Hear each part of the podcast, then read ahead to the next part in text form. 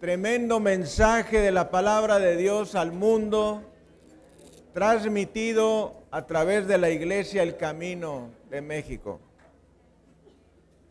Hoy vamos a hablar del Espíritu Santo.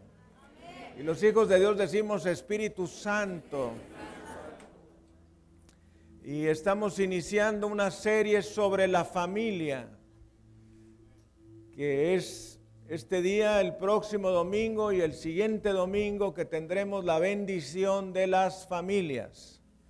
Y iniciamos esta serie con esta enseñanza de la palabra de Dios a la cual hemos intitulado El Espíritu Santo y la familia. Y los hijos de Dios repetimos el Espíritu Santo y la familia. Tremenda cosa que Dios tiene para usted hoy y para su familia en los años por venir. Y nos dice la palabra santa de nuestro Dios en el Evangelio de San Juan, capítulo 14, versículos 16 y 17.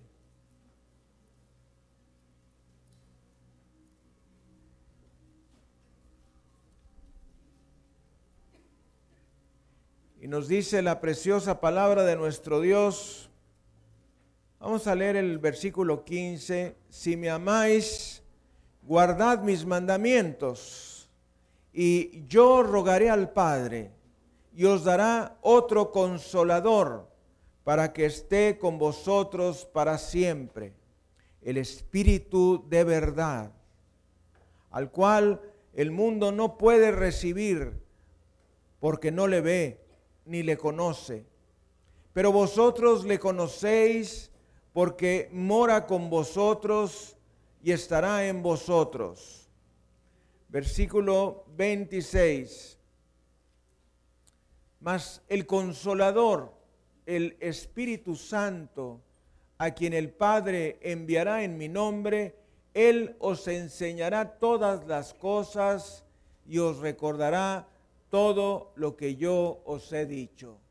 Bendito y alabado sea Jesucristo. Gracias Señor. Vamos a pedirle al Señor que nos bendiga con este fragmento de las Sagradas Escrituras y que nos las revele por medio del Espíritu Santo. Padre, te damos las gracias en esta hora por tu palabra preciosa que tú nos das. Gracias por el regalo maravilloso de tu palabra, este regalo tan tremendo que tú nos has dejado.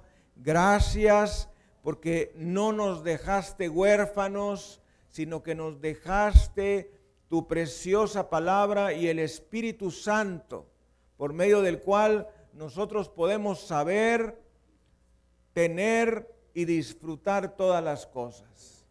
Padre, te suplicamos que el consolador, el Espíritu Santo, venga de una manera fuerte en nosotros, en nuestras vidas y produzca en nosotros un nuevo amanecer de victoria. Te lo suplicamos en el precioso nombre de Jesucristo. Y los hijos de Dios decimos, amén. Gracias Señor transmitiendo desde la iglesia El Camino de México su programa La Palabra Viviente. Vamos a dar un saludo a nuestro auditorio nacional y mundial. Bendito sea Jesucristo. Bendito sea Jesucristo. El Espíritu Santo y la familia. Hoy hablaremos de Ruach HaKodesh, que es el Espíritu Santo en hebreo. Ruach Hoy hablaremos del Agios Neumatos, es decir, del Espíritu Santo. Si nosotros estuviésemos en una iglesia ortodoxa, oiríamos al archimandrita o mandrita decir Agios Neumatos, que es el Espíritu Santo. Y la palabra de Dios nos dice y yo rogaré al Padre y os dará otro consolador, otro consolador, porque el primer consolador es Jesucristo, para que esté con vosotros para siempre, el Espíritu de verdad, el cual el mundo no puede recibir porque no le ve ni le conoce, pero vosotros le conocéis porque mora con vosotros y estará en vosotros. Mas, dice el Señor, no os dejaré huérfanos, vendré a vosotros, todavía un poco, y el mundo no me verá más, pero vosotros me veréis, porque yo vivo, vosotros también viviréis. Versículo 26, más el consolador, el Espíritu Santo, a quien el Padre enviará en mi nombre, Él os enseñará todas las cosas y os recordará todo lo que yo os he dicho. Tremenda palabra de Dios siendo transmitida a través de la Iglesia El Camino de México, siendo las nueve de la mañana hora de Los Ángeles, 11 de la mañana hora de México y del centro de los Estados Unidos, 12 del mediodía hora de Nueva York y de Ottawa, 5 de la tarde hora del Reino Unido, 6 de la tarde hora de París, Roma, Berlín y Madrid, 7 de la tarde hora de Jerusalén. Transmitiendo desde la iglesia el camino el Espíritu Santo y la familia. El Espíritu Santo y la familia. La primera vez que en las cartas del Nuevo Testamento se nos menciona el Espíritu Santo es en la carta a los romanos, en el capítulo 5, versículo 5. Este es un versículo trascendental en la palabra de Dios. Romanos 5, que nos habla de la obra de Cristo, de la justificación.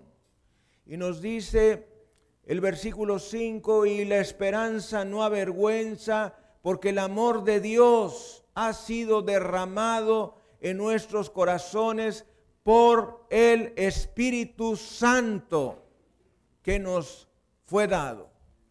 Después de reseñarnos en los versículos 1 al 5 lo que es la obra de Cristo de la justificación que se inicia diciéndonos justificados pues por la fe tenemos paz para con Dios por medio de nuestro Señor Jesucristo, por quien también tenemos entrada por la fe a esta gracia en la cual estamos firmes y nos gloriamos en la esperanza de la gloria de Dios.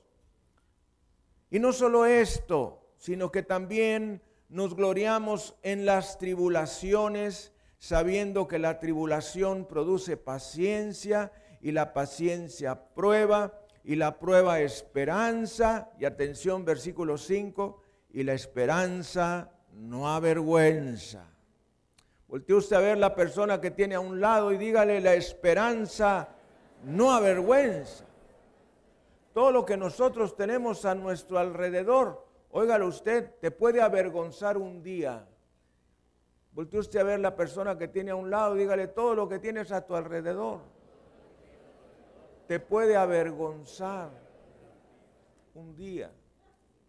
Confiar en tus capacidades, tus habilidades, tus destrezas, tus relaciones interpersonales, tu dinero, tu esposa o esposo, tus hijos, tus hermanos, nosotros, yo, todo te puede avergonzar, todo te puede decepcionar, menos la esperanza en la palabra de Dios, menos la esperanza en la palabra de Dios. Tú crees la promesa, tú esperas la promesa, tú no vas a ser avergonzado. Todo nos puede avergonzar, menos la palabra de Dios.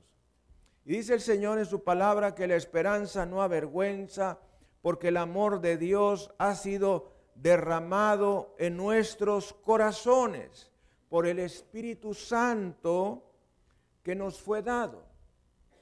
Hay personas que me han dicho, ¿por qué ahora me he vuelto más sensible. ¿Por qué ahora siento que me afectan más las cosas? Bueno, porque el amor de Dios ha sido derramado en tu corazón por el Espíritu Santo. Cuando nosotros no tenemos a Jesucristo en nuestro corazón, tenemos un corazón de piedra, un corazón de piedra. Y entonces muchas cosas no nos afectan porque estamos bien endurecidos. Pero cuando viene Jesucristo a nuestras vidas, cuando viene el Espíritu Santo, nosotros nos volvemos más sensibles. Y hoy hablaremos de la presencia del Espíritu Santo. Y probablemente uno de los temas menos tratados, menos compartidos en la iglesia en general es respecto al Espíritu Santo, la personalidad del Espíritu Santo, la acción del Espíritu Santo, el poder del Espíritu Santo, lo que el Espíritu Santo hace en nuestras vidas, el poder transformador del Espíritu Santo. El Espíritu Santo fue lo que lo movió a usted para venir hoy y escuchar la palabra de Dios. El espíritu de la pesadumbre y de la pereza nos estira a la cama, pero el Espíritu Santo nos levanta para asistir a la iglesia, nos mueve a sintonizar Iglesia El Camino Monterrey y ver nuestro programa a través de YouTube. El Espíritu Santo nos mueve a sintonizar el mensaje dominical de la palabra de Dios. Es el Espíritu Santo. El Espíritu Santo hace muchas cosas y de una de las cosas que estaremos hablando en los próximos años es sobre la presencia del Espíritu Santo. Y nosotros necesitamos de una relación, no de una religión. Acuérdese que muchas personas pueden tener una religión, pero pocas una relación. Y nosotros necesitamos una relación. Vivimos en el siglo XXI y el ser humano del siglo XXI es, un, es el ser humano que busca lo tangible, lo que se puede ver, lo que se puede oír, lo que se puede oler, lo que se puede tocar.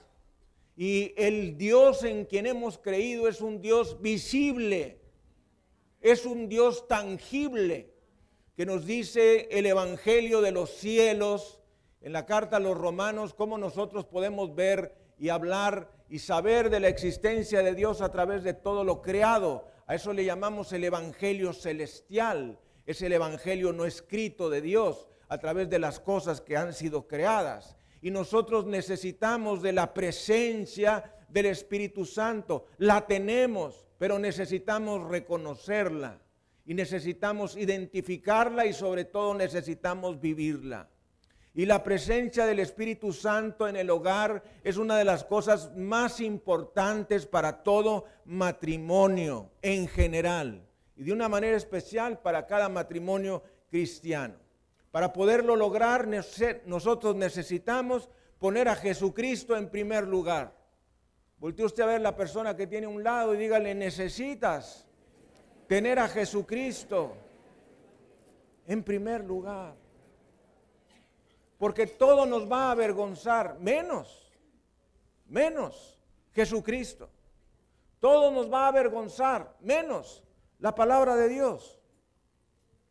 Y nos dice la primera carta a los Corintios en el capítulo 2, versículo 11, pero ¿quién de los hombres sabe las cosas del hombre sino el espíritu del hombre que está en él?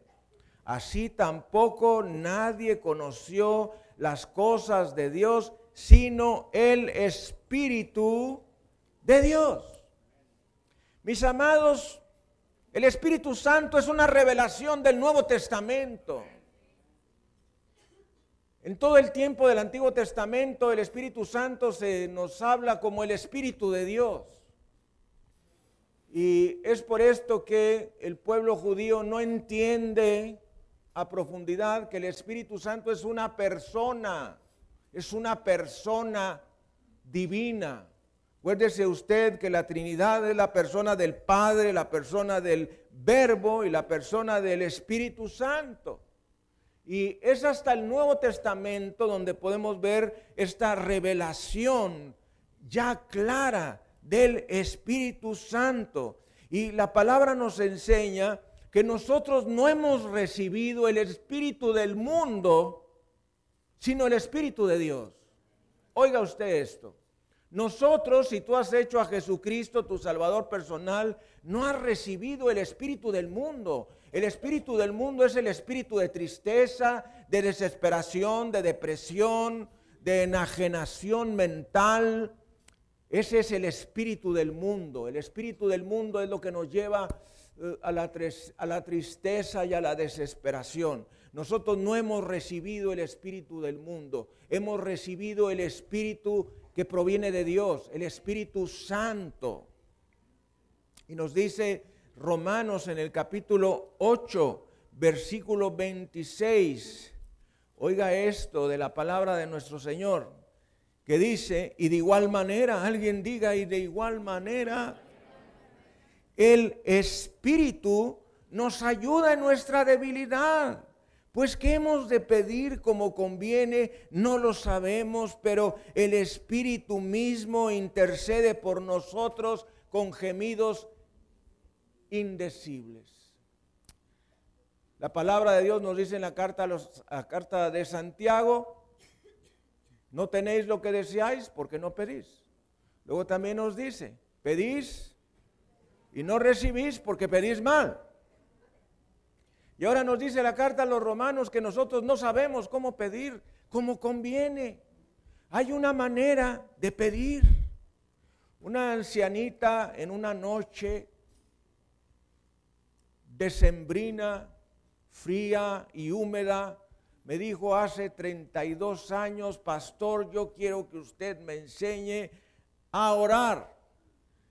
Y pues ya era muy noche, ya se había terminado la enseñanza, ya estábamos en la calle. Y entonces yo le dije, sí, sí, sí, sí, sí, sí, le voy a enseñar. Y entonces luego me dijo esta ancianita al filo de la banqueta de la acera, me dijo, es que yo quiero que me enseñe a orar de manera que Dios me conceda lo que le pido. Entonces yo le llamo a eso viejita lista, viejita lista no quería saber un sistema, una, eh, una manera humana, un perfil de la oración, quería respuesta a la oración. Y eso es lo que nos dice aquí. Y de igual manera el Espíritu nos ayuda en nuestra debilidad, pues que hemos de pedir como conviene, no lo sabemos. No sabemos cómo pedir como conviene, pero el Espíritu mismo intercede por nosotros con gemidos indecibles. Hay personas que no entienden eso y piensan que esto se refiere a hablar en lenguas. No se refiere a hablar en lenguas o en idioma extraño. Se refiere a gemidos, gemidos indecibles. Gemidos indecibles es, son ruidos que no se escuchan. Y los hijos de Dios decimos ruidos que no se escuchan. Eso es un gemido indecible, es indecible, no se dice y por lo tanto no se escucha. Es el Espíritu Santo dentro de nuestro corazón que le pide a Dios cosas. Alguien diga cosas.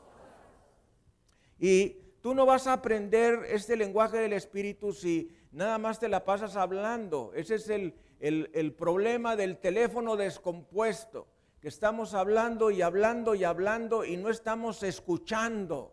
Nosotros necesitamos escuchar, no nomás hablar. Ahí estamos lero, lero, candelero, como una letanía interminable, tas, tas, tas, como ametralladora. Ya se nos hizo una letanía, se nos hizo un orden. Yo soy muy ordenado en la oración, entonces, chas, chas, chas, chas, chas. Pero el Espíritu Santo quiere que te calles para que puedas escuchar. Porque si nada más hablas, es como esas personas que está uno con ellas y nada más quieren hablar ellos. Lero, lero, lero, lero, lero, y nunca se callan. Entonces nosotros necesitamos callarnos para escuchar la voz de Dios. Y entonces hay una voz interior que ora a Dios por nuestra necesidad porque nosotros no sabemos cómo pedir como conviene, pero el Espíritu Santo intercede por nosotros con gemidos indecibles. Cuando le damos lugar al trabajo del Espíritu Santo, en nuestra vida, empieza a obrar de una manera sobrenatural, ayudándonos a vivir la vida cristiana y a crecer en nuestra relación con Dios. Y nos dice Romanos en el capítulo 10, versículo 17, así que la fe es por el oír y el oír por la palabra de Dios. Y los hijos de Dios decimos así que la fe es por el oír y el oír.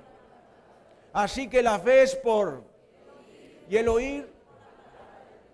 Hay una iglesia en los Estados Unidos que fue edificada sobre ese versículo.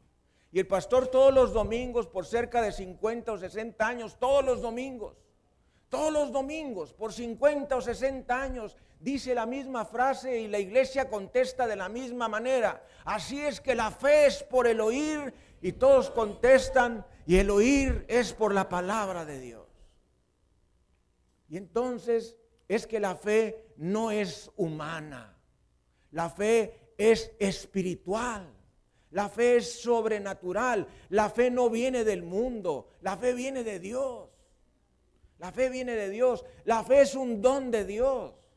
Es un regalo de Dios, la fe. Una persona me dijo, ustedes los cristianos todos lo resuelven con ese asunto de la fe. Y le dije yo, pues sí, así es.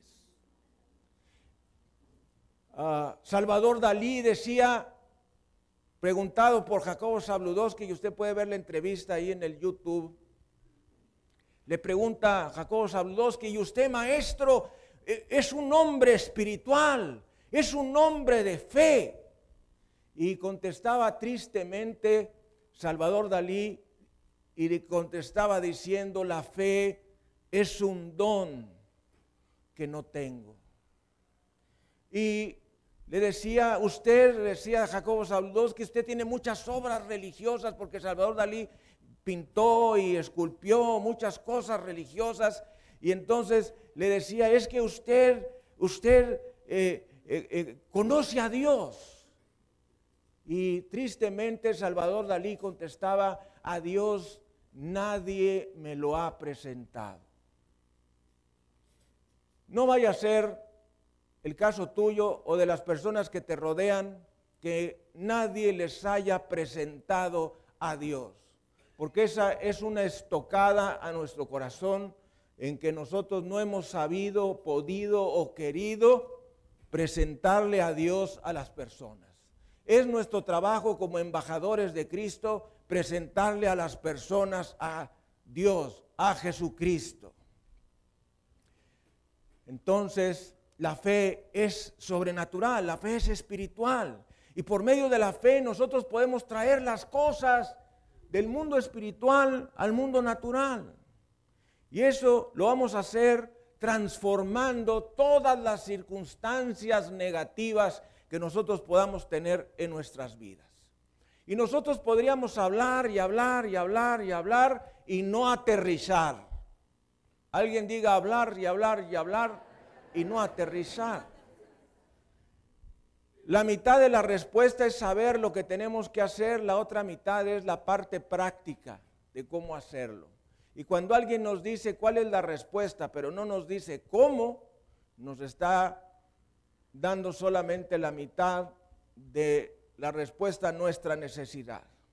Y nosotros necesitamos una relación estrecha con el Espíritu Santo necesitamos hacer a un lado lo religioso para entrar en lo espiritual. En mi estudio comparativo de las religiones orientales y occidentales, he podido ver cómo hay religiones tan estructuradas en su liturgia, en, en la manera como desean acercarse a Dios, pasos que son inviolables en las ceremonias religiosas, pero son cosas religiosas, no cosas espirituales. Nosotros necesitamos una relación estrecha con la persona del Espíritu Santo, porque el Espíritu Santo es una persona, dice Juan capítulo 16, a partir del versículo 7. Fíjese usted, Pero yo os digo la verdad. os conviene que yo me vaya, porque si no me fuera, el consolador no vendría a vosotros. Mas si me fuere, os lo enviaré. Y cuando Él venga, convencerá al mundo de pecado, de justicia y de juicio. De pecado, por cuanto no creen en mí. De justicia, por cuanto voy al Padre y no me veréis más. Y de juicio, por cuanto el príncipe de este mundo ha sido ya juzgado. Aún tengo muchas cosas que deciros, pero ahora no las podéis sobrellevar. Hay momentos en que nosotros no podemos recibir, no estamos en, en el momento histórico de nuestra vida espiritual para recibirlas. Versículo 13, pero cuando venga el Espíritu de verdad, es decir, el Espíritu Santo, Él os guiará a toda la verdad porque no hablará por su propia cuenta, sino que hablará todo lo que oyere y os hará saber las cosas que habrán de venir él me glorificará, porque tomará de lo mío y os lo hará saber. Todo lo que tiene el Padre es mío, por eso os dije que tomará de lo mío y os lo hará saber. Muy importante el versículo 14 que nos enseña que el Espíritu Santo no busca, no busca un culto de adoración personal, sino que nos lleva a adorar a Jesucristo, nos lleva a glorificar a Jesucristo. Y nos dice, Él me glorificará porque tomará de lo mío y os lo hará saber.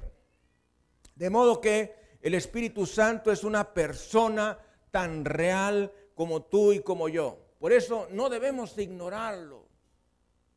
Él anhela que le consultemos, que pongamos a disposición cada paso que vamos a hacer. Dice la palabra del Señor en el libro de Proverbios en el capítulo 3, Proverbios 3, a partir del versículo 5. Fíate, esto quiere decir confía, fíate de Jehová de todo tu corazón y no te apoyes en tu propia prudencia. Reconócelo en todos tus caminos y Él enderezará tus veredas no seas sabio en tu propia opinión. ¿Quién sabe que muchos de nosotros queremos ser sabios en nuestra propia opinión? No le preguntamos a nadie, no, no consultamos a nadie, no oramos, no le pedimos a Dios que nos dé su guía, nada, nada, nada, sino hacemos lo que nos pega la gana.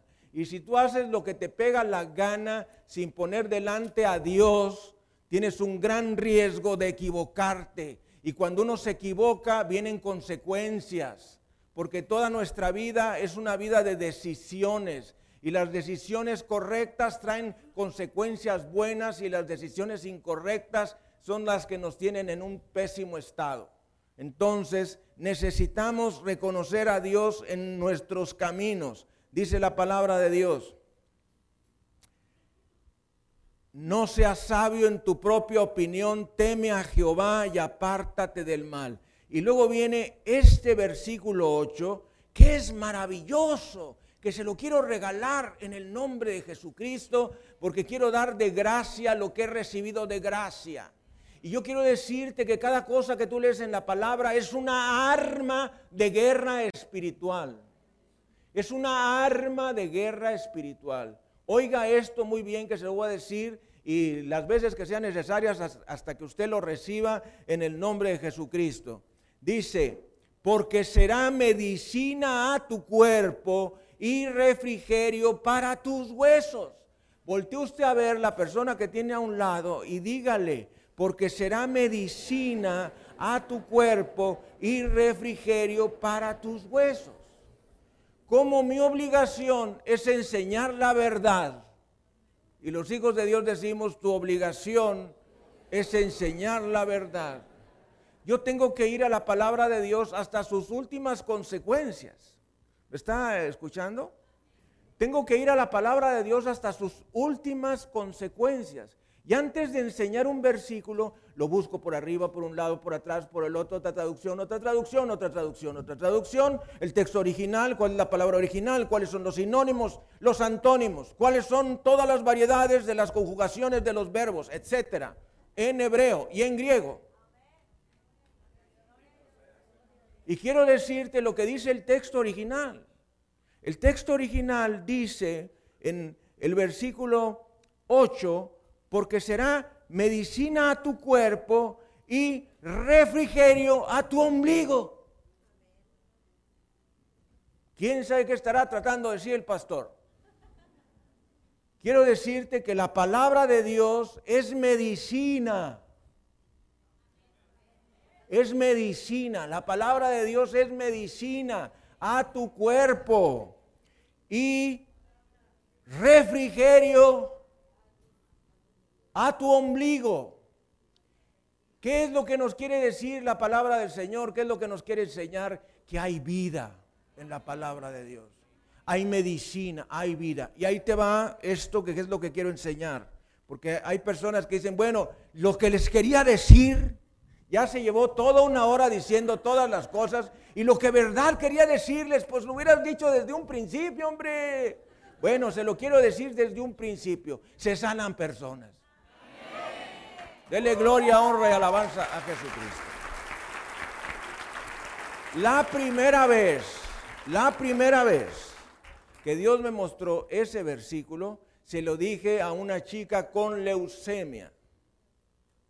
Y entonces tenía ahí la chica con leucemia, hija de un creyente, y entonces yo agarré el versículo de la palabra de Dios que me fue revelado por el Espíritu Santo y le dije, dice el Señor que su palabra es medicina a tu cuerpo y refrigerio para tus huesos, para tu ombligo, para tu médula ósea, para tu médula ósea. Y entonces médula ósea te prohíbo producir glóbulos blancos anormales. Vas a producir glóbulos blancos sanos. Número normal de leucocitos normales. Número normal de plaquetas. Número normal de eritrocitos o glóbulos rojos. ¿Y qué cree que pasó? Se sanó. Dele gloria, honra y alabanza a Jesucristo. De modo que lee la palabra de Dios y hace la pregunta que me dijo mi maestro de microbiología, no estudies lo que no te va a servir. ¿Quién sabe que hay muchas cosas que uno estudia en la escuela que no te sirven para nada? Muchísimas cosas, pero tienen un propósito, son normativas de carácter. Entonces, dime a mí para qué me sirve haber aprendido eh, la regla de tres o elevar a la tercera potencia y a la quinta y a la décima y cálculo diferencial, integral. Ya ni sé qué es eso. X menos 2 al cuadrado. A menos B menos C. raíz cuadrada, cúbica, más, más. Respeto a todos los que les gusta y la quieren y disfrutan. Pero a mí nunca me gustó, ni la quise, ni la disfruté. Y no me sirvió para nada. Sin embargo, la palabra de Dios, cuando nosotros la estamos leyendo por el Espíritu Santo, el Espíritu Santo nos revela y te dice, fíjate, fíjate, esto que dice aquí y eso que dice allí es una arma que te va a servir no cuando estás en vida y dulzura y esperanza nuestra y a ti clamamos, no, cuando estás sufriendo, cuando estás sufriendo, cuando no te calienta el sol, cuando estás arrancándote los pocos cabellos, no se los arranque, yo me arranqué muchos y no hay, las pelucas son muy caras. Hold your horses, tranquilízate, cálmate, Tome a la palabra de Dios. La palabra de Dios es una arma espiritual. Dice las escrituras, porque será medicina a tu cuerpo y refrigerio a tus huesos, a tu médula. O sea, bendito sea Jesucristo.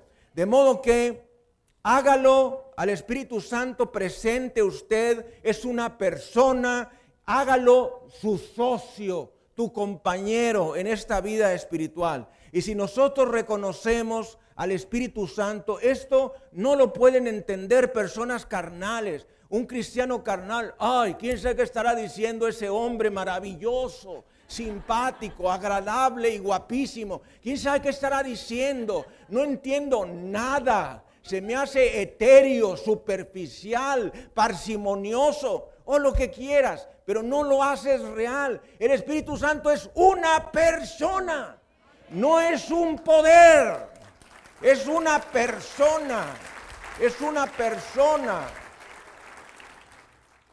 Y Él quiere ayudarnos en nuestra vida, de modo que depende de la ayuda del Espíritu Santo. Si las familias aprendiésemos a depender, esta es una palabra que usted tiene que aprender durante todo este próximo tiempo, depender, depender. No dependas de ser humano, depende de Dios. A ver, voltee usted a ver la persona que tiene un lado y dice, no dependas de ser humano, depende de Dios. Es esto que nos dice el versículo 5 de Proverbios 3. Fíate de Jehová de todo tu corazón. Fíate, confía, confía en Jehová de todo tu corazón. Dice el Señor en su palabra, maldito el hombre que confía en el hombre. Qué tremendo, ¿verdad? Ese hombre puede ser cualquiera, tu esposo, tu esposa, tus hijos, tus hermanos, tus hermanos en Cristo, el pastor. Maldito el hombre que confía en el hombre. Dice, confía en Jehová, confía en Jehová, fíate. La palabra fiat, fiat en latín es fe, fe, fiat. Así es que la marca esa de los carros Fiat es marca fe. ¿Es, ¿Eso es lo que es? Pero los que se suben no saben qué es eso, para nada. Fiat. Cuando la Virgen María aceptó las palabras de Dios a través del arcángel San Gabriel, se le llama el fiat de María, el fiat, el sí, el creo, el decido creer, decide creer, depende de Él, busca la presencia de Dios, cállate la boca cuando ores y di, Señor, háblame, quiero que me hables, Dijo el pastor que tú me quieres hablar, que me quieres decir cosas, aquí estoy, ¿qué me quieres decir? ¿Qué me quieres decir? Y Dios te va a decir, si no te callas, no te puedo hablar, no te puedo hablar, cállate. Entonces, disfruta de su comunión. Hay que darle al Espíritu Santo su tiempo, su libertad para que actúe en nuestras vidas. Primera a los Corintios, capítulo 2, versículos 12 y 13. Primera a los Corintios, capítulo 2, versículos 12 y 13. Oiga usted, tremenda palabra de nuestro Dios. Y nosotros, alguien diga, y nosotros, no hemos recibido el espíritu del mundo. Así es que cuando su esposa se ponga media loca o su marido medio loco, porque están pasando por una dificultad, Sosiéguelo y párelo en el nombre de Jesús y dígale, nosotros no hemos recibido el espíritu del mundo. ¡Eh, eh! Pío 12 a los ingleses.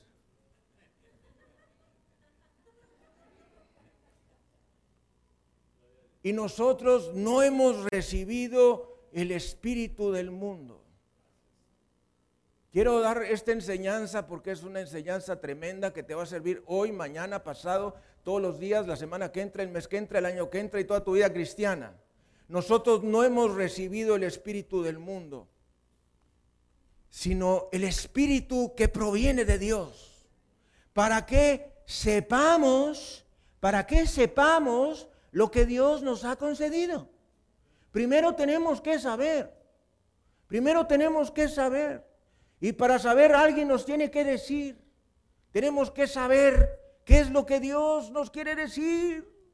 Y dice la palabra, para que sepamos lo que Dios nos ha concedido. Nosotros tenemos una herencia que está en las escrituras. Pero es lo mismo que si tú recibes una herencia de un familiar tuyo, se murió tu tía Chonita que está en San Antonio. Pero tú no sabías de tu tía Chonita para nada. Nadie te dijo que te había heredado, te había heredado millones y millones de dólares. Es como la familia de mi esposa, ¿verdad? Que ella es pariente de los Kennedy. De allá los Kennedy de veras, del John Kennedy y todos ellos. Y entonces vino un familiar, eh, no, un, alguien ahí del, de, de, una notaría en Estados Unidos y fue con una tía de mi esposa archimillonaria y entonces le dijo, fíjese que se murió fulana Kennedy. Kennedy Morel, porque es el segundo apellido de mi esposa, Kennedy Morel. Y entonces hay una herencia de pozos petroleros en Texas y acá y allá, allá. Y la tía de mi esposa, como fue archimillonaria, dijo, a nosotros no nos interesa la herencia de los Kennedy, porque es una herencia maldita. Entonces ella no quiso y nosotros.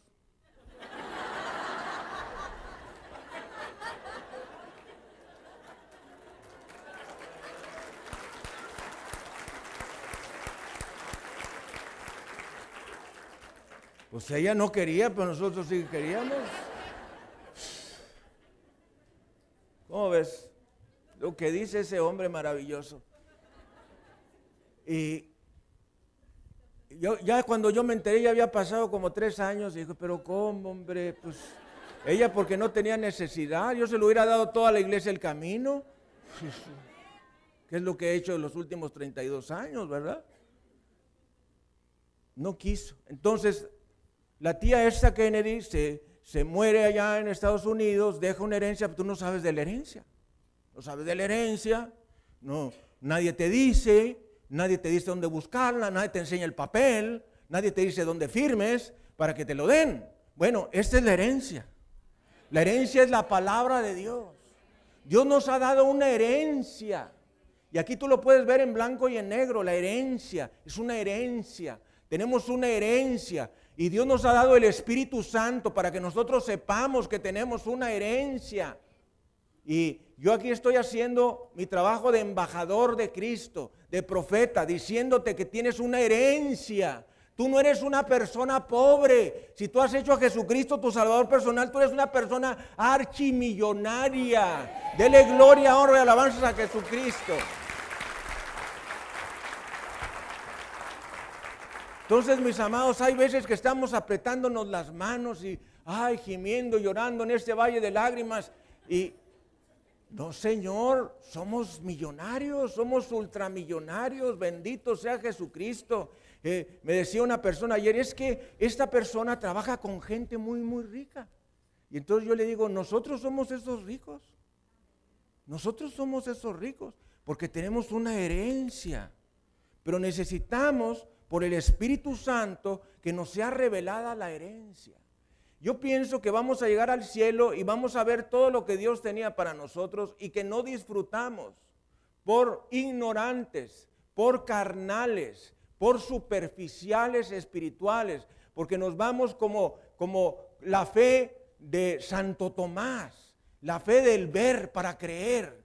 Eso, eso no es una fe cristiana, eso es una fe pagana. Ver para creer es una fe pagana. Porque si no veo, no creo. Uh, pues eso es exactamente lo mismo que hacen todos los perdidos. Si no veo, no creo. No, la fe es espiritual. La fe es espiritual. La fe tiene el poder de tomar de lo sobrenatural y traerlo a lo natural. Y de transformar las cosas naturales en sobrenaturales y en espirituales es el poder de transformar las circunstancias en la bendición de Dios. Dele gloria, honra y alabanza al Cordero. Bendito sea Jesucristo. Gracias Señor.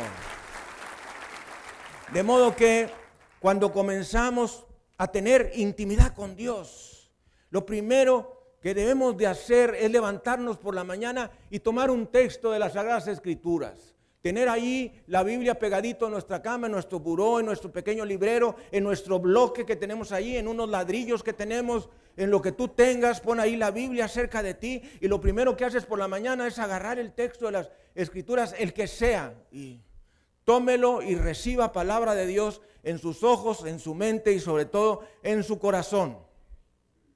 Y es tomando este alimento espiritual donde nuestra primer conversación va a ser con Jesús. Antes de voltearse y darle el beso a su esposa, a su esposo, su primer mirada, sus primeras palabras sean para Jesucristo. Y luego vaya y lávese los dientes y le da un beso a su esposa. Lo mismo, lo último que tiene que haber en nuestros días es un fragmento de, de la palabra de Dios, un fragmento de las Sagradas Escrituras. Si tú haces otra cosa, que es lo que hacen muchas personas, antes de acostarse, ver las noticias, se levantan por la mañana a ver las noticias, entonces lo que vas a traer va a ser una carga de negativismo que te va a nublar, óigalo bien esto, la visión espiritual. Dentro de 20 años que tú entiendas lo que te estoy tratando de decir, me vas a entender que una carga de negativismo te nubla la visión espiritual y te resta las fuerzas para la conquista. Tres cosas hace cuando nosotros vamos a otro medio que no es la palabra de Dios a levantarnos y al acostarnos. Viene una carga de negativismo, se nos nubla la visión espiritual y se nos restan las fuerzas de la conquista. Espero que te lleves esto esta ocasión.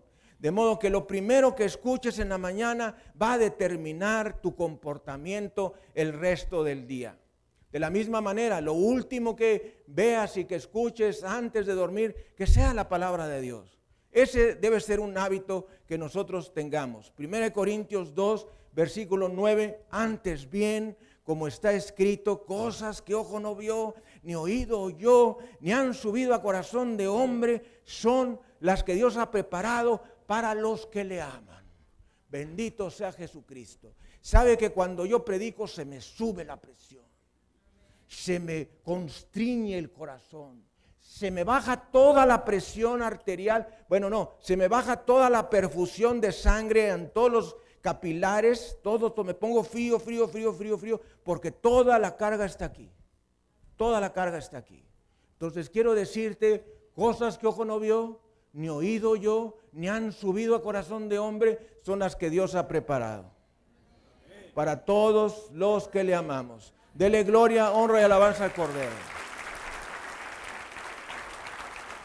Nosotros ahí estamos apretándonos las manos, arrancándonos los cabellos, apretando los ojos y no tenemos necesidad, no tenemos necesidad porque Dios Dios ha puesto cosas que ojo no vio, ni oído yo, y óigalo, ni las has deseado, ni han subido a corazón de hombre, son las que Dios ha preparado para los que le amamos.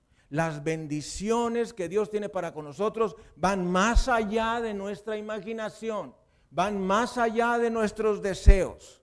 Y nosotros necesitamos ir apropiándonos poco a poco de todas esas bendiciones que tiene Dios para nosotros. Para recibir esta, oiga esto, para recibir la revelación de Dios necesitas hacer un esfuerzo. Alguien diga un esfuerzo.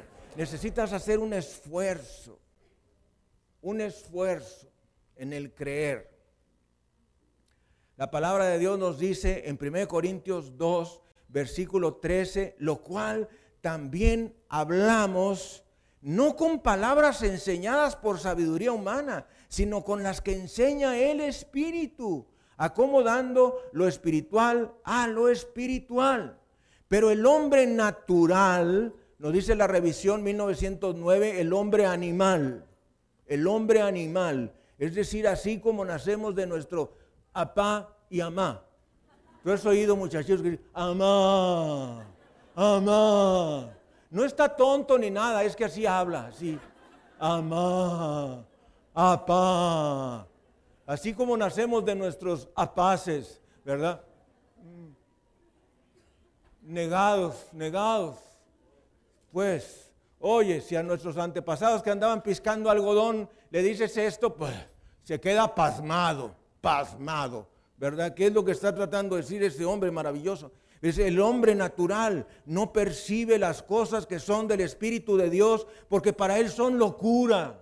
¿Está escuchando? Para una, una persona que no tiene a Jesucristo, no te han dicho loco, yo soy loco de mi cuadra y soy loco de mi familia. Está loco de remate este cuate. Está loco de remate. Ahora sí, me dijo uno, ahora sí, ya, ya, te aventaste al vacío, ya, qué bárbaro, re loquísimo. Bueno, ¿tú por quién estás loco? ¿Por Luis Miguel? ¿Por Rifles Martin? ¿Por Lady? Yo iba a decir otra cosa. Gaga. Pobrecitas, son gentes sufrientes, mis hermanos. Son sufrientes. Todos los gritos que tienen son de sufrimiento. Son gemidos decibles. No, no seas fan de esas gentes. ¡Ay, chicharito! ¡Ay, chicharito! No, hombre, sé fan de Jesucristo. Sé fan de Jesucristo. Sé fan de Jesucristo. A mí me encanta ver a la gente cuando ve el deporte. Estábamos ahí con el pastor Paul Arevalo compartiendo y, estaba en la tele el juego de los Pumas contra los Tigres. Y, estaba yo viendo ahí a, la gente, está un señor de un sombrerote. Estaba extasiado, ¿verdad? Y lo que más me llamó la atención es que estaba la esposa así. Estaba extasiada también. Es raro ver mujeres extasiadas en el fútbol, pero hay una señora ya bastante mayor y no, no, no, extasíate con Jesucristo. Chicharito no te da nada, ¿lo conoces? ¿Cuántas veces ha ido a tu casa? ¿Cuántas veces ha ido a comer contigo? No te ha dado nada, nada te da. Él está, mira, amacice y amacice. ¿Eh? En cambio Jesucristo quiere estar en tu casa, quiere estar en tu corazón, quiere estar en tu familia, quiere bendecir tu vida, quiere darte, darte, darte. Mis amados, ¿qué le podemos dar a Dios? pues las gracias, darle gloria. Pero ella tiene todo. Hay veces que nosotros cuando le queremos dar un regalo a alguien decimos, ¿y qué le puedo dar yo a esta persona? Que no lo tenga ya. ¿Qué le puedo dar? Yo a veces que he estado con mis maestros espirituales de la palabra, digo, ¿qué, qué, qué le puedo dar yo a este hombre? ¿Qué le puedo dar yo a esta mujer? Si ya lo tiene todo dar gracias a Dios por su vida, orar por esa persona. Pero chispas, tiene todo, todo, todo, todo, todo. A nivel espiritual y a nivel material, porque Dios no te va a dejar con lo puro espiritual. Oiga usted esto. Hay veces que nosotros, en particular tu servidor, que le pedimos puras cosas espirituales a Dios, salvo cuando se llegan estos meses tan difíciles de pagadero de cosas de la iglesia. Pero, pero Pides espiritual, espiritual, espiritual. Dios también te quiere dar material. ¿O creen que nos quiere dar nada más lo espiritual? No, lee la Biblia y te darás cuenta que la bendición de Dios, la prosperidad es en todas las áreas. Amado, yo deseo que tú seas prosperado en todas las cosas y que tengas salud, así como prospera tu alma. Y si tu alma está prosperando, oiga esto y arránquese telarañas del cerebro y del corazón Dios te quiere bendecir económicamente también. Dele gloria, honra y alabanza a Jesucristo. Si a un judío, si a un judío con la fe del Antiguo Testamento le dijeras que toda la bendición de Dios es espiritual, a lo mejor no creería. Pero la bendición de Dios no es solamente espiritual, es también material. Dios no tiene la culpa que con nuestras actitudes, pecados y malas cosas no nos vengan bendiciones. Dios no tiene la culpa. Dios nos quiere bendecir. Proverbios 18, versículos 20 ah, y 21. Oiga usted, palabra de Dios. Llénate de la palabra de Dios y no de tonterías. Bájele al fútbol, bájele. Ahora que está el ESPN, todo mundo ahí a todas horas antes de perdidas iba la señal, no, ahora no. Todo el día puede estar ahí atiriciado con el fútbol. Del fruto de la boca del hombre se llenará su vientre. Oiga usted, del fruto de la boca del hombre se llenará su vientre. Del fruto de tus palabras se llena tu estómago. Se saciará del producto de sus labios. Y entonces viene el glorioso versículo 21, la muerte y la vida están en poder de la lengua y el que la ama comerá de sus frutos. Estos dos versículos es contexto. No tome el 21 sin ver el 20. del fruto de la boca del hombre se llenará su vientre, se saciará del producto de sus labios. Tus declaraciones positivas te traen bendición. Tus declaraciones negativas no te traen bendición. Ese es el poder de las palabras. Nuestras palabras tienen poder. Nuestras palabras son palabras de autoridad. Y si nosotros confesamos la palabra de Dios, esa palabra definitivamente, con mayor razón, va a traer vida a nuestras vidas. Sanidad, bendición, liberación. Génesis capítulo 15, versículos 5 y 6. Ya saben, Génesis, el origen de todas las cosas. Ahí está la clave de por qué el hombre está como está el día de hoy. Génesis capítulo 15, versículo 5, que nos dice,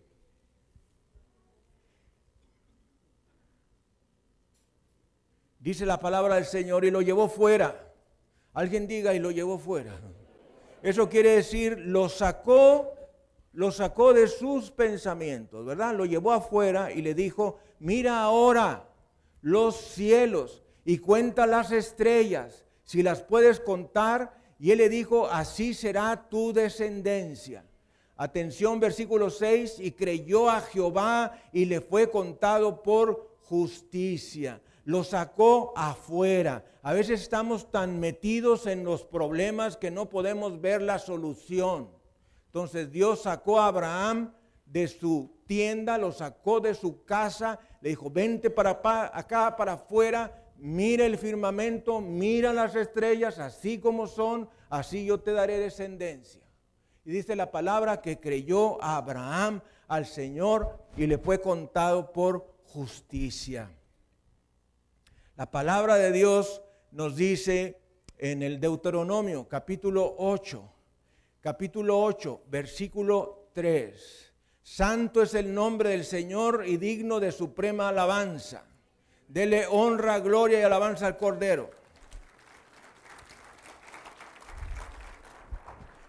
Más fuerte. Gloria, honra y alabanza al Cordero.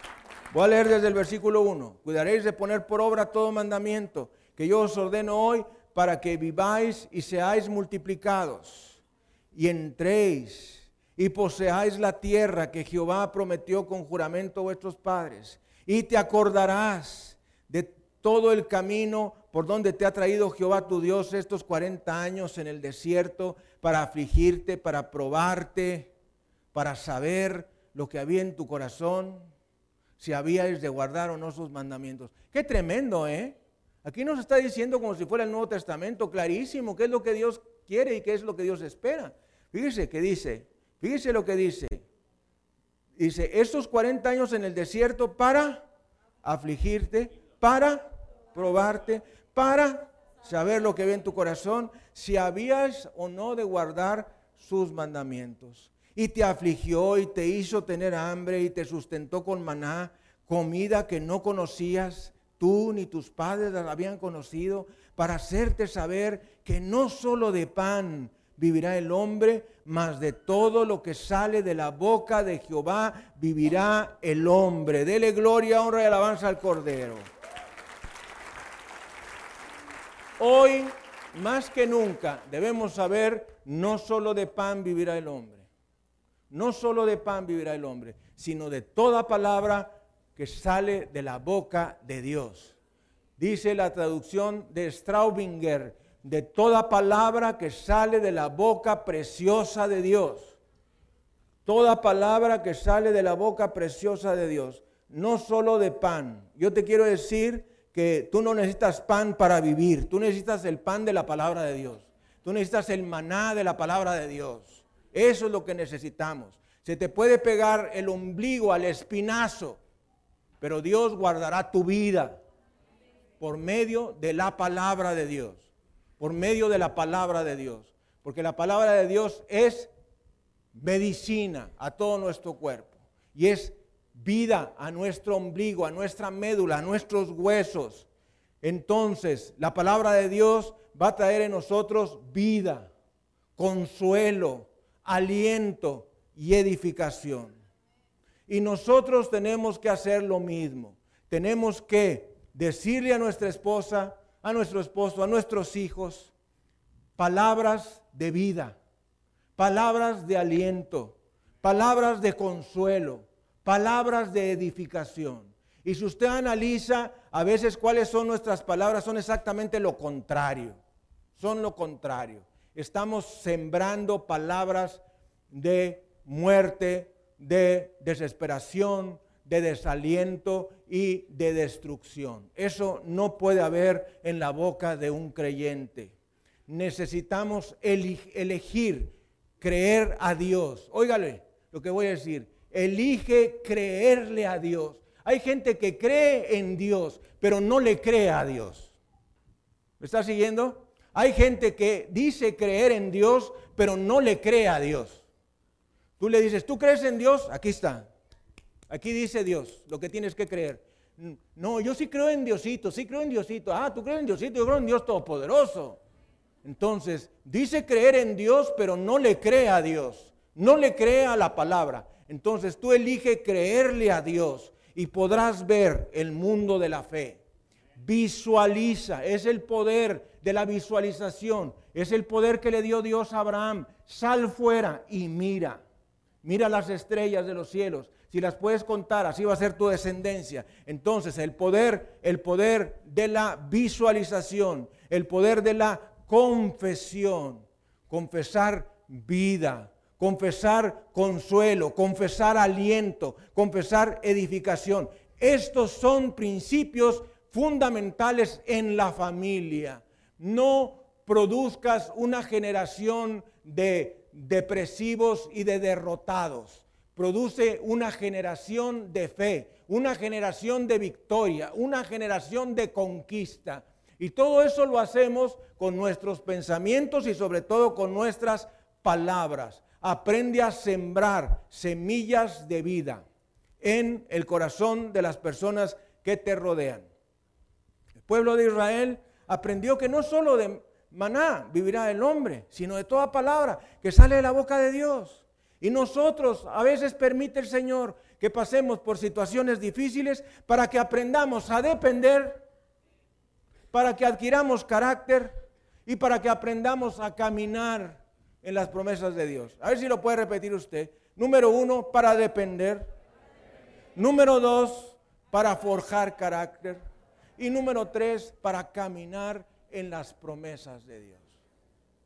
Dios a veces permite que pasemos por situaciones difíciles para que estas tres cosas vengan a nuestras vidas, que es lo que recién nosotros leímos en el Deuteronomio 8, en el versículo 2, exactamente.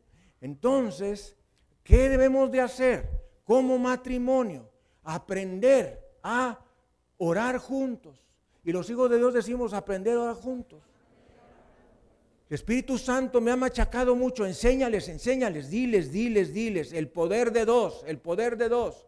Dos puestos de acuerdo es mayor que dos millones en desacuerdo. Palabra de Dios, Mateo 18, versículo 19. Mateo 18, versículo 19. Toda la gloria, la honra y la alabanza sean dadas a Jesucristo. Bendito sea el Cordero, bendita sea mi roca, bendito sea el Salvador del universo, Jesucristo. Mateo 18, 19. Otra vez os digo que si dos de vosotros, ¿qué dice que dijo? Otra vez os digo que si dos de vosotros se pusieren de acuerdo en la tierra acerca de cualquiera cosa que pidieren, les será hecho por mi Padre que está en los cielos.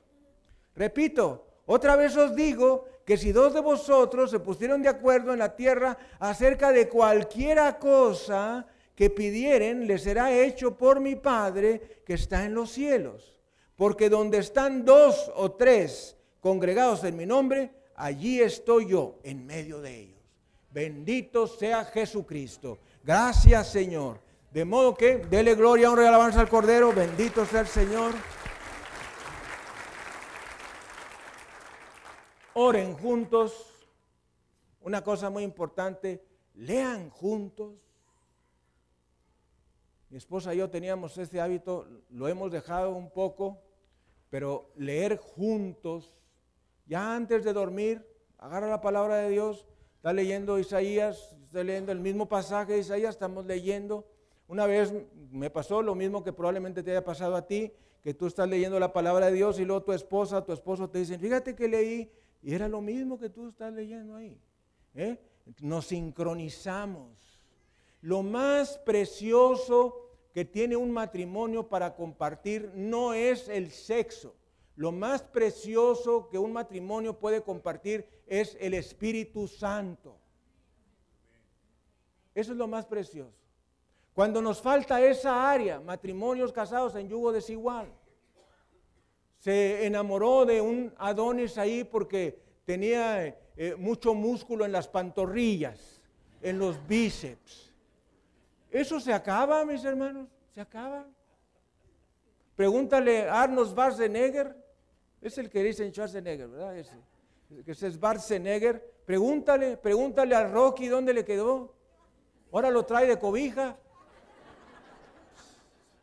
Entonces, yo tenía mucho músculo, es una cosa tremenda. Sastre tenía que hacerme aquí unos dobleces.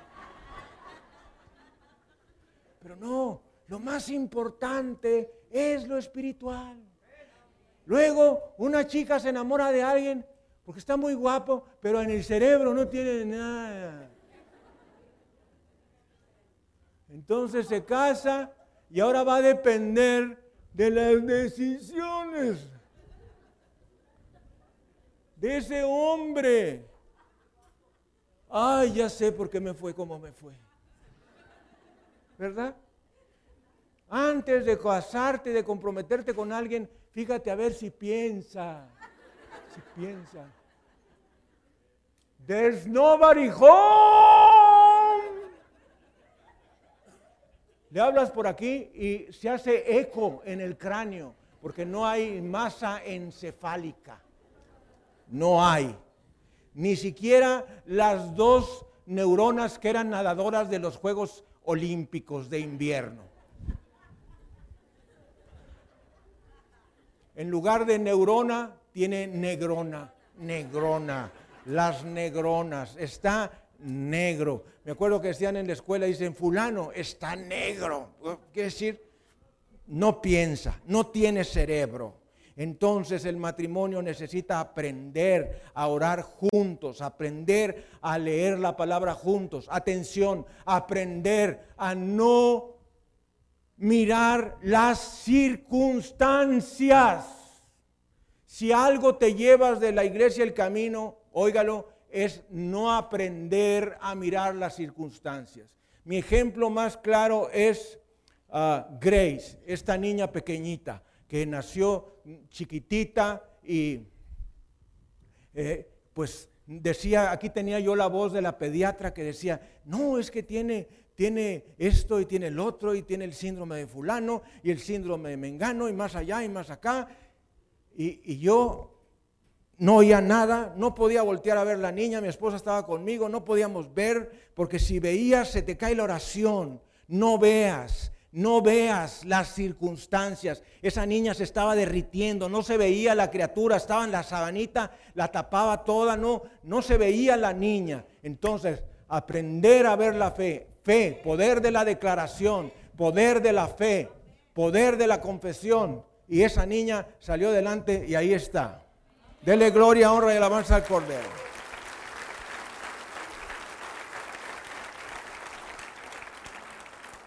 Ve a tu familia mejor de lo que parece.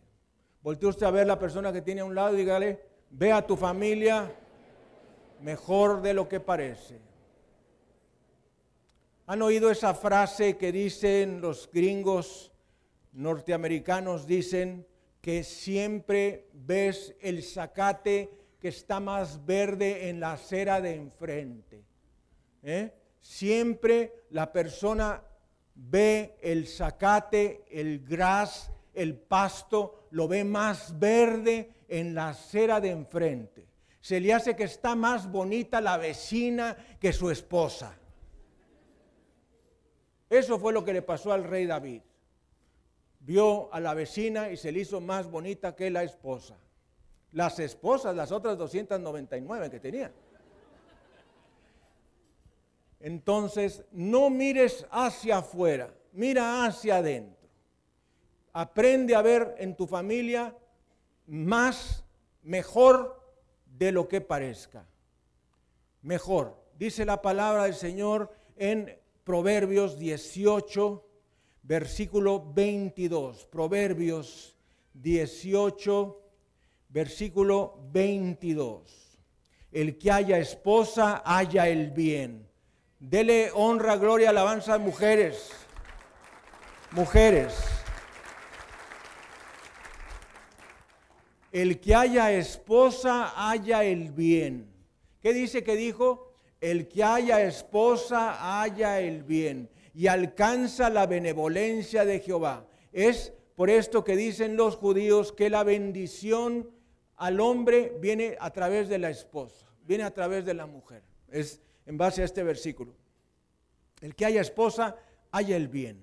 El que find it, dice la traducción de King James, wife, haya el bien. Haya, alcanza, y, y dice, find it, la benevolencia de Jehová. Bendito sea el Señor Jesucristo. Cada esposo debe ver a su esposa como la mejor mujer de todo el mundo. La mejor mujer del universo. Cada padre debe de ver a sus hijos como los mejores hijos. Así es. Porque nadie en tu hogar puede ir más allá del pensamiento del Padre. Esto es muy importante. De la misma manera que los creyentes no pueden ir ni siquiera a la misma altura del pastor, de la misma manera los hijos no pueden ir por encima del pensamiento del Padre, porque el Padre es el de la fe, el Padre es el del poder de la confesión. Yo oiga esto, declara, declara vida, salud, ciencia, inteligencia, prosperidad éxito, servicio a Dios y éxito ministerial. Yo cuando oro por algunos, digo, Señor, dale ciencia, dale inteligencia, dale sabiduría, dale conocimiento sobrenatural, epignosis. Nosotros somos epicnóticos porque tenemos un pensamiento por encima del gnosis del común, de los seres humanos porque tenemos el Espíritu Santo, tenemos la palabra de Dios. Entonces declara, declara en tus hijos, declara palabras de bendición. Eh, es como dijo el Señor Jesucristo, le dijo a Gedeón, varón esforzado y valiente. No lo era, no lo era, ni era esforzado y menos valiente. Pero el Espíritu Santo, por la boca del Señor Jesucristo, dijo Gedeón, varón esforzado y valiente. Aguas cuando alguien dice por ser, le diga, ay Dios de mi vida, ¿qué, es, ¿qué seré lo contrario, verdad? Eso fue lo que dijo el Señor Jesucristo en el Antiguo Testamento. Entonces, entonces, entonces, declara bendición. Declara bendición en tu esposa. Declara bendición en tu esposo. Declara bendición en tus hijos. Que está bien cerrado del coco para las matemáticas. Padre Santo, Dios Todopoderoso y Eterno, declaro. Póngale sus manos. Eso es algo que nosotros tenemos que aprender de los judíos. El poder de la confesión. Cada Shabbat, cada viernes, después de las seis de la tarde, el Padre empieza, después de la bendición de las luces de la Madre, empieza el Padre a bendecir a sus hijos. Le pone las manos encima de su cabeza, de su cabecita, de los niñitos más grandes, medianos, todos Pon las manos, declaro bendición, declaro prosperidad, declaro vida, lejaim, lejaim, vida y salud, vida y salud. Declaro prosperidad, declaro inteligencia, ciencia, conocimiento. ¿Cuántos judíos pobres conoces? Sí los hay, pero muy poquitos, muy poquitos. Todo por la fe de Abraham, que el Señor los sacó y le dijo, mira, Mira las estrellas de los cielos, si las puedes contar, así será tu descendencia. Con su cabeza inclinada y sus ojos cerrados, aprendamos. a elegir creerle a Dios. Padre, Señor de los cielos, de la tierra y del universo entero, decidimos creerte a ti. Decido y decidimos creerte a ti en mi hogar. Como dijo Josué, yo y mi casa, yo y mi casa serviremos a Jehová. Yo y mi casa serviremos a Jesucristo. Padre, Señor de los cielos y de la tierra, elijo el bien, elijo la bendición, elijo salud, elijo vida. Padre, pon tu mano derecha de bendición en mi vida, en la vida de mi esposa, de mis hijos, de mis nietos, de mis bisnietos. Y declaro lejaim, vida y salud. Declaro lejaim, vida y salud.